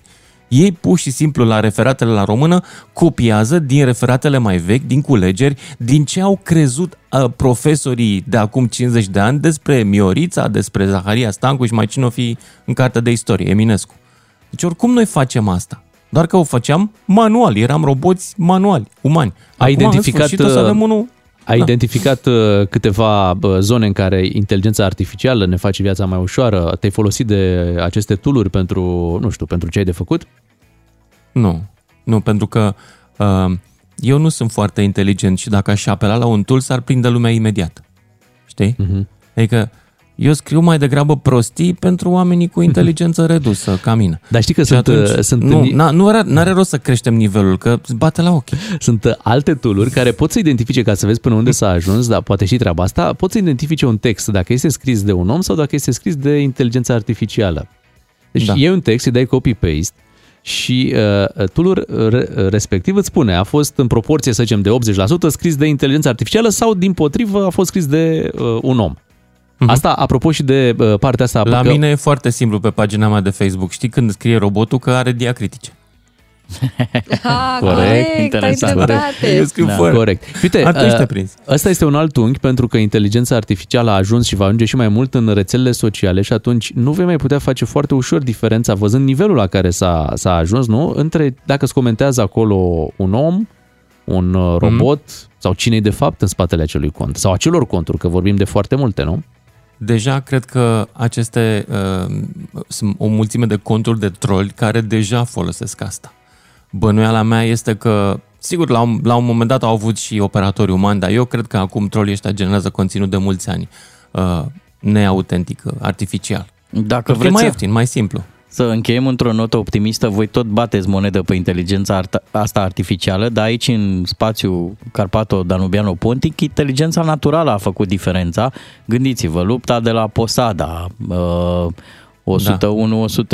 întotdeauna de noi... De fapt, noi am descoperit gravitația la Posada, dar n-am apucat să ne notăm. Păi, nu te supăra. Când cădeau bolovanii aia peste inamic... Cuiva, probabil că i-a venit ideea. Băi, da, de ce cad bolovani? Deci nicio inteligență artificială nu va face vreodată pe aici regulile. Noi îi batem. Suntem mai buni. Noi. Natural. Noi suntem, n-are rost să fim răi, dar oricum, prostia naturală mi se pare că e o forță mult mai importantă decât inteligența artificială. E o concluzie pentru ziua de azi. Mulțumim, Lucian Mândruță, pentru discuția din această zi de vineri. În fiecare vineri ne auzim cu Lucian Mândruță în matinalul DigiFM. DigiFM, prieten cu tine la radio, pe WhatsApp, Facebook, Instagram și TikTok. Ca să știi! Cu Echilibra, combinația optimă de magneziu și vitamina B6. Ai energie pentru tot anul. Ai cu energie, pentru că despre asta este vorba la concursul Nutriensa și este momentul să oferim un kit cu toate vitaminele și suplimentele necesare pentru o imunitate bună în acest sezon rece. Un kit complet Nutriensa. A fost extras în dimineața asta Georgiana din Iași. Bună dimineața! Neața, Georgiana! Bună dimineața! Hei, te pupăm! Ce faci, Georgiana? Și eu pe voi vă ascult cu fetița mea de 10 luni. Ce drăguț! Ce frumos! Știi că avem aici o viitoare mămică, nu în studio, avem o viitoare mămică. Da, felicitări! Chiar mi-am pus în gând să nu uit, să spun și asta, felicitări pe ea. Bravo! Și uite, pentru că e în perioada în care primește tot felul de sfaturi, tu ce sfat ai avea pentru Bea acum, pe perioada sarcinii? Să-ți asculti instinctul și acum pe perioada sarcinii și când o să fii mamă. Nimic nu se compară cu instinctul de mamă. Hai să vezi. Ce frumos ai zis. Toate informațiile pălesc în fața a ceea ce ai să simți tu și să ai încredere în tine. Așa o să fac, mulțumesc. Ce frumos. Georgiana, care este obiectivul tău pentru acest an? Vreau să fac școala de șoferi. Oh, bravo, bravo! Da, să pot să mă mișc mai independent cu cea mică, pentru că am fost cam izolate așa la domiciliu, dar avem noroc că stăm la casă, ceea ce e bine. Da, e foarte bine. Și ai făcut ceva în sensul ăsta? Ai plătit acolo sau te-ai apucat? Am fost miercuri și mi-am luat cazierul. Ok, bravo. Bravo. Cu asta începe treaba. Îți dorim mult succes să faci școala de șoferi anul ăsta și să-ți iei permisul și să vă puteți mișca mult mai bine. Până una alta, să știi că noi te încurajăm și îți oferim premiul de astăzi, kitul complet de la Nutriensa. Bravo! Bravo, bravo! Super! Yay, mulțumesc! Te pupă! N-am mai câștigat. Îmi place vocea ta de mor. Și energia ta. Da, transmite optimism. O să ai o stare de bine în sezonul rece și fetița la fel. Te salutăm, Georgiana. Și acum o să ne ocupăm de premiul săptămânal, adică un smartwatch pe care îl oferim celor care au trimis mesaj la 3815 cu obiectivul lor pentru anul 2023, dar n-au reușit să prindă premiul zilnic. Și atunci, dintre toate mesajele primite, minus cele 5 care au fost câștigătorilor, premiate deja. Am făcut o extragere și cel extras se numește Cosmin. O să-l cunoaștem imediat. Bună dimineața! Neața, Cosmin! Bună dimineața!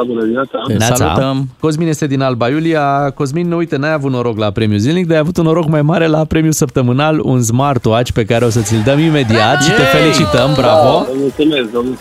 Dar spune-ne care este obiectivul tău pentru noul an. Obiectivul pentru noul an ar fi să, împreună cu soția mea, să reușim să avem un copil și în cele din urmă să ne mutăm într-o casă nouă la care muncim de ceva timp. Ce frumos! Bă, ce obiectiv, nu știu de ce, dar anul ăsta 2023 pare un an legat de copii, de parenting, de tot felul de lucruri de genul ăsta. Uite, și colega Beatrice este însărcinată, voi vă doriți să deveniți părinți. Felicitări. Mulțumesc! Mai devreme erau ascultătoare proaspăt mămică, deci iată cum se leagă. Se face treabă în România. Da. Se lucrează. Se lucrează intens. Cosmin, vă ținem pumnii cu aceste planuri pentru noul an. Felicitări și premiul tău este un smartwatch, încă o dată, un mare premiu pe care îl câștigi. Bravo, te felicităm. Mulțumesc. Cosmin o să primească premiul pe care îl oferim la finalul acestui concurs. Imediat vin știrile DigiFM.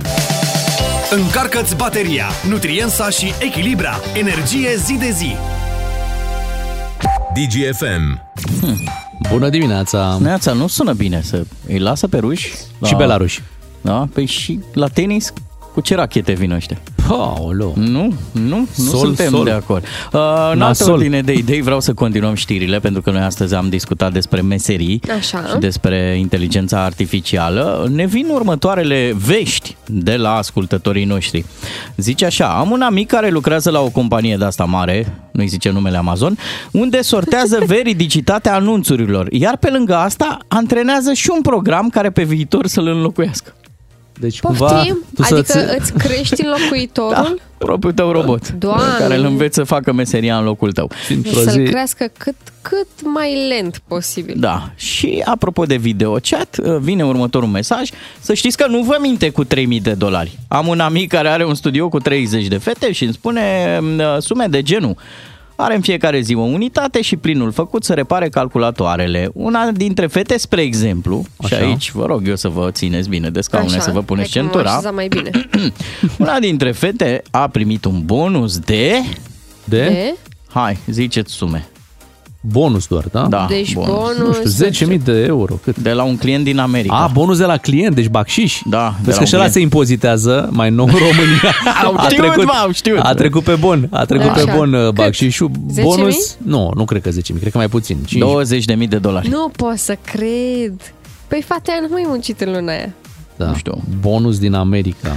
Păi da, asta cumva, nu știu, îți dă de gândit și despre cine sunt cei care apelează la serviciile astea. Adică, ok, înțeleg că ai foarte mulți bani, înțeleg că ești probabil nefericit. Da, da, că n-ai ce face cu banii. N-ai ce face, ok, dar cât, nu știu, cât de mult să sucească mințile ceva de genul ăsta, încât tu să consideri că, păi, și dau și 20.000 de dolari, așa, știi? Pur și simplu. Adică pentru o persoană pe care oricum nu o cunosc, pe care oricum se află probabil la mii de kilometri distanță, da, de tine, nu o să o întâlnești niciodată. Da, da. Nu mi-aduce nimic mai bun în viața, da, de un pahar cu apă la bătrânețe nu mi-aduce.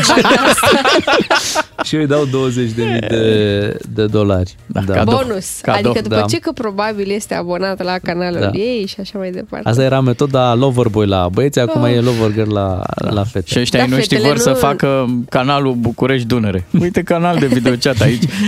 Fetele nu îi înșală pe băieți. Nu, nu e Loverboy. Adică e pe față. Vrei să-mi trimiți bani? Păi, deci nu știu, cred că omul s-a îndrăgostit. Adică în ideea asta mă duce bonusul ăsta. Adică dai 20.000 de dolari, nu dai multe explicații. Există multe explicații. Mai, fetițo. Cine știe? Da. Ce mi-ai făcut-o mie? 20.000 bonus. Faulă. Da. 9:37 de minute, să revenim cu picioarele pe pământ și nu numai. Hai să vorbim și despre zodii. E contextul ideal acum. E contextul, da, ideal. Hai, care, da, zodie se apucă lumea asta de video? Stai așa, că o păstrăm. Ca să fie o legătură, hai să vorbim despre zodiile care fac bani. Da, uite, e o idee foarte bună. Dar vreau să facem și o precizare, pentru că discuția asta pe care noi am avut-o aici despre videochat, despre alte platforme, am avut-o în contextul în care e un fenomen foarte răspândit în România, da? Nu încurajăm în niciun fel activități care oricum trebuie făcute de persoane trecute de 18 normal ani. Da, nu? Adică gândiți-vă așa, avem nevoie și de medici. Cineva trebuie să mai așa și trebuie să faci cu mare asumare și simț de răspundere. Pentru așa că este.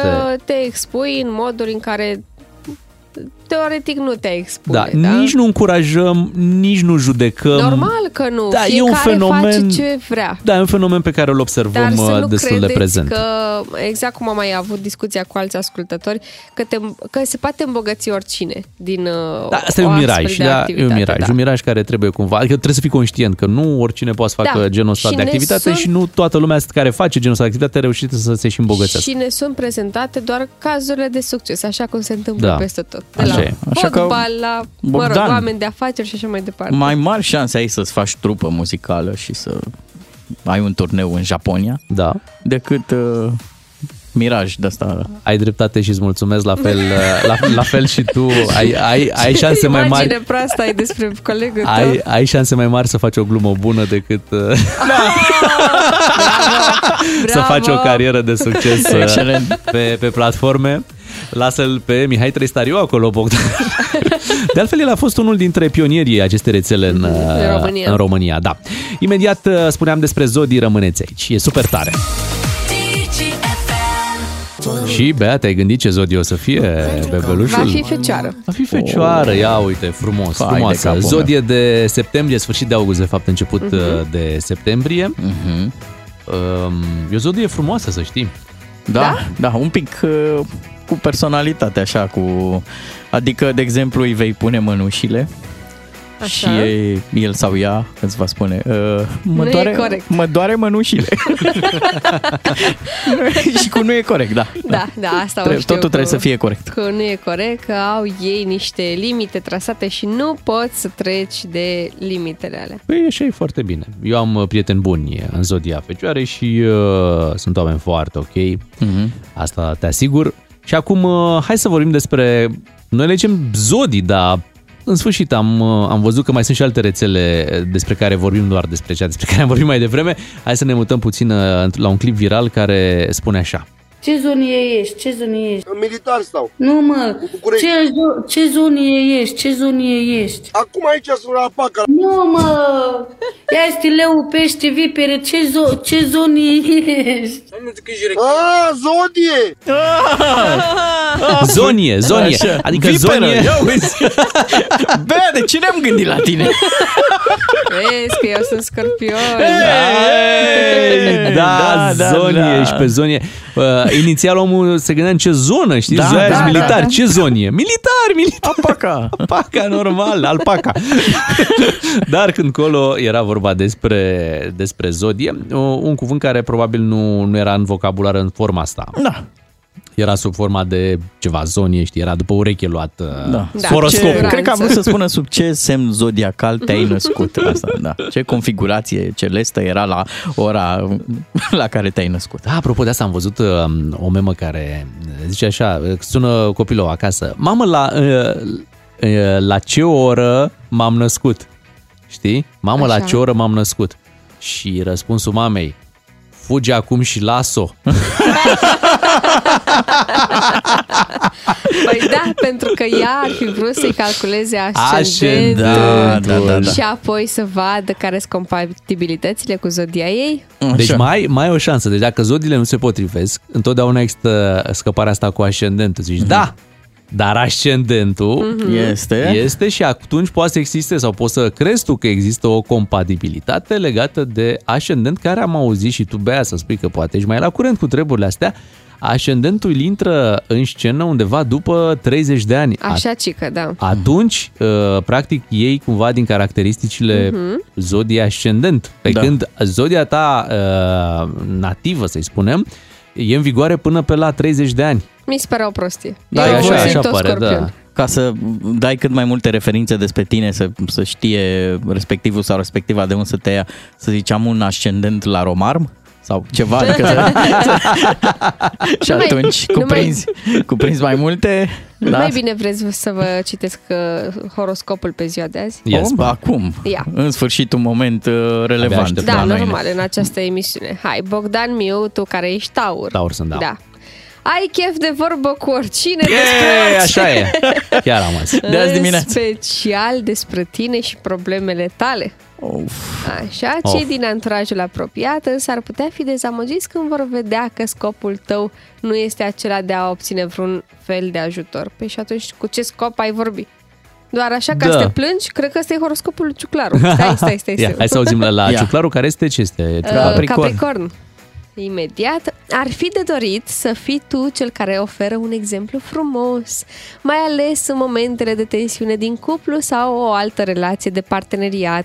Ce relație mai bogată? Cum ar fi matinalul. Da. Faci un mic sacrificiu acum, lăsând de la tine și vei culege roadele mai târziu. Mai mic sacrificiu?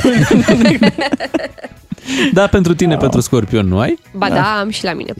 Este important să păstrezi buna cuvință și bunăvoința în orice dialog cu cei din anturajul apropiat. Chiar dacă nu consider că merită atâta respect cei cu care discuți, până la urmă este o chestiune de respect de sine. Așa este. Deci eu sunt amabilă și cu oamenii care nu îmi plac și care nu merită respectul. Dar nu ne intră și nouă un camion în casa banilor, nimic? Nu își zice nimic. Mai și alte zodii acolo? Mai am, hai să-i punem pe ascultori să ne sună, să ne spună ce zodie sau poate ce zonie ești. Atenție, doar pentru ziua de astăzi. Da, e horoscopul zilei de 3 februarie, sper să fie făcut pe bune, pentru că de multe ori oamenii mai scriu așa de la ei, la horoscop. Și sunt alții care își pun atât de mare încredere își pun în horoscopul ăsta, încât... V-am povestit cu horoscopul de la ziarul local, unde lucram eu în Târgoviște? Nu. Nu v-am povestit niciodată? Nu cred. Deci se lucra la ziar, da? Eram angajat și la un moment dat aveam o colegă la corectură. Se uita peste ziar să nu apară greșeli. Da, litere mâncate, greșeli de gramatică. Și la un moment dat cineva îi spune: măi, nici nu mai știu cum o cheamă, Nico, să zicem, nu te mai uita la horoscop, pentru că, ce să vezi, noi îl luăm din alte reviste. Și zice: da, îl luați, dar mie chiar mi se întâmplă. Păi, vezi, caz real. Da. Hai să vorbim cu Mihai din București. Neața, Mihai. Neața. Neața, din Mureș. Neața. De unde, din Mureș? Da, da. Ah, și am zis eu București din greșeală, vezi? Măcar la horoscop să fim mai exacti. Ce zodie ești? Ce zonie ești? Ce zonie? Zonia Pești. Hai să auzim la Pești, Mihai. Pentru ziua de azi, atenție, da? Da, e valabil până la 10. E valabil peste 30. Da. Ia.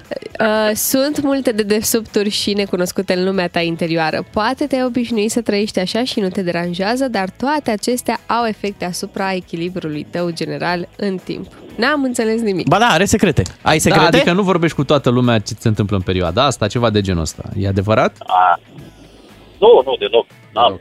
Secrete sunt. Sunt secrete. Sunt. Păi... Și... Lasă-le acolo. Supărat, nu. Da. Dar sunt secrete mari, secrete mici. Te macină? Nu, așa mărunt. Hai că trebuie să închizi, nu? Hai că te-am descoperit. Te-am tras de limba așa aici, în direct la radio. Nu se face. Vorbim. Eu știi pe aia cu vorbim. Ne mai auzim, Mihai. Mult succes, Mihai, în Zodia Peștilor. 031 400 2929. Dacă vreți să vă mai citim horoscopul. E cumva o șansă unică, nu prea ne ocupăm de horoscop. De altfel, în emisiunea asta niciodată n-am avut o rubrică de chiar horoscop așa. Hai, ce mai aici e leu, e leu. V-am dat un indiciu pentru mine. Ia, spune și ea este leu. Așa, tu ragi când... Ok.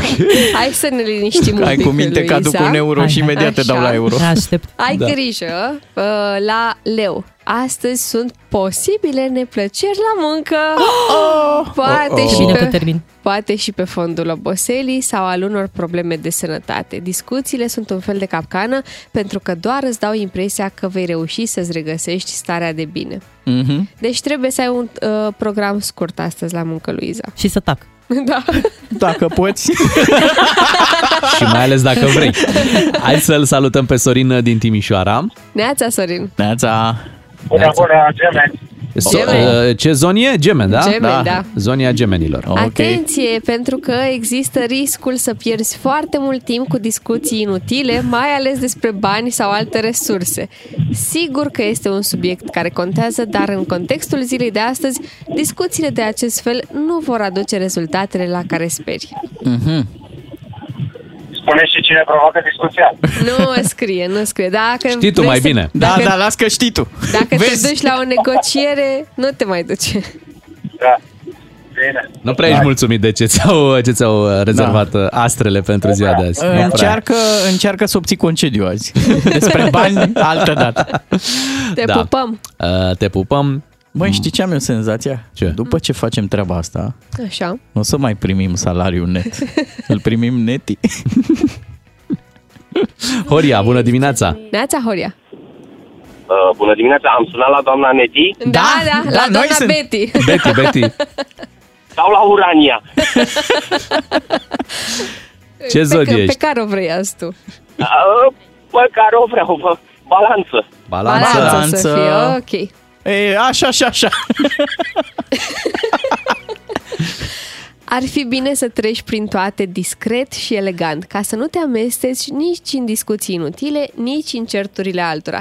Imaginea ta, la nivel social, se va reface, dar nu are rost să faci presiuni pentru asta. Deci, cu cine te-ai certat? Nu mă cer cu nimeni, balanțele nu se ceartă. Da. Sunt bune încasatoare de obicei, așa, nu e problemă. Mm-hmm. Ok. Da, tu ești genul ăla. Dar tu ești genul ăla care zice mereu la fiecare ceartă. Dar nu ne certăm, doar că avem păreri diferite. Da. Dar crezi în zonii? Exact. Crezi, da? Da, nu. Nu cred în multe, nu e problemă. Am înțeles. Bine, Horia, îți mulțumim pentru telefon. A fost amuzant să ne mai uităm și prin horoscop.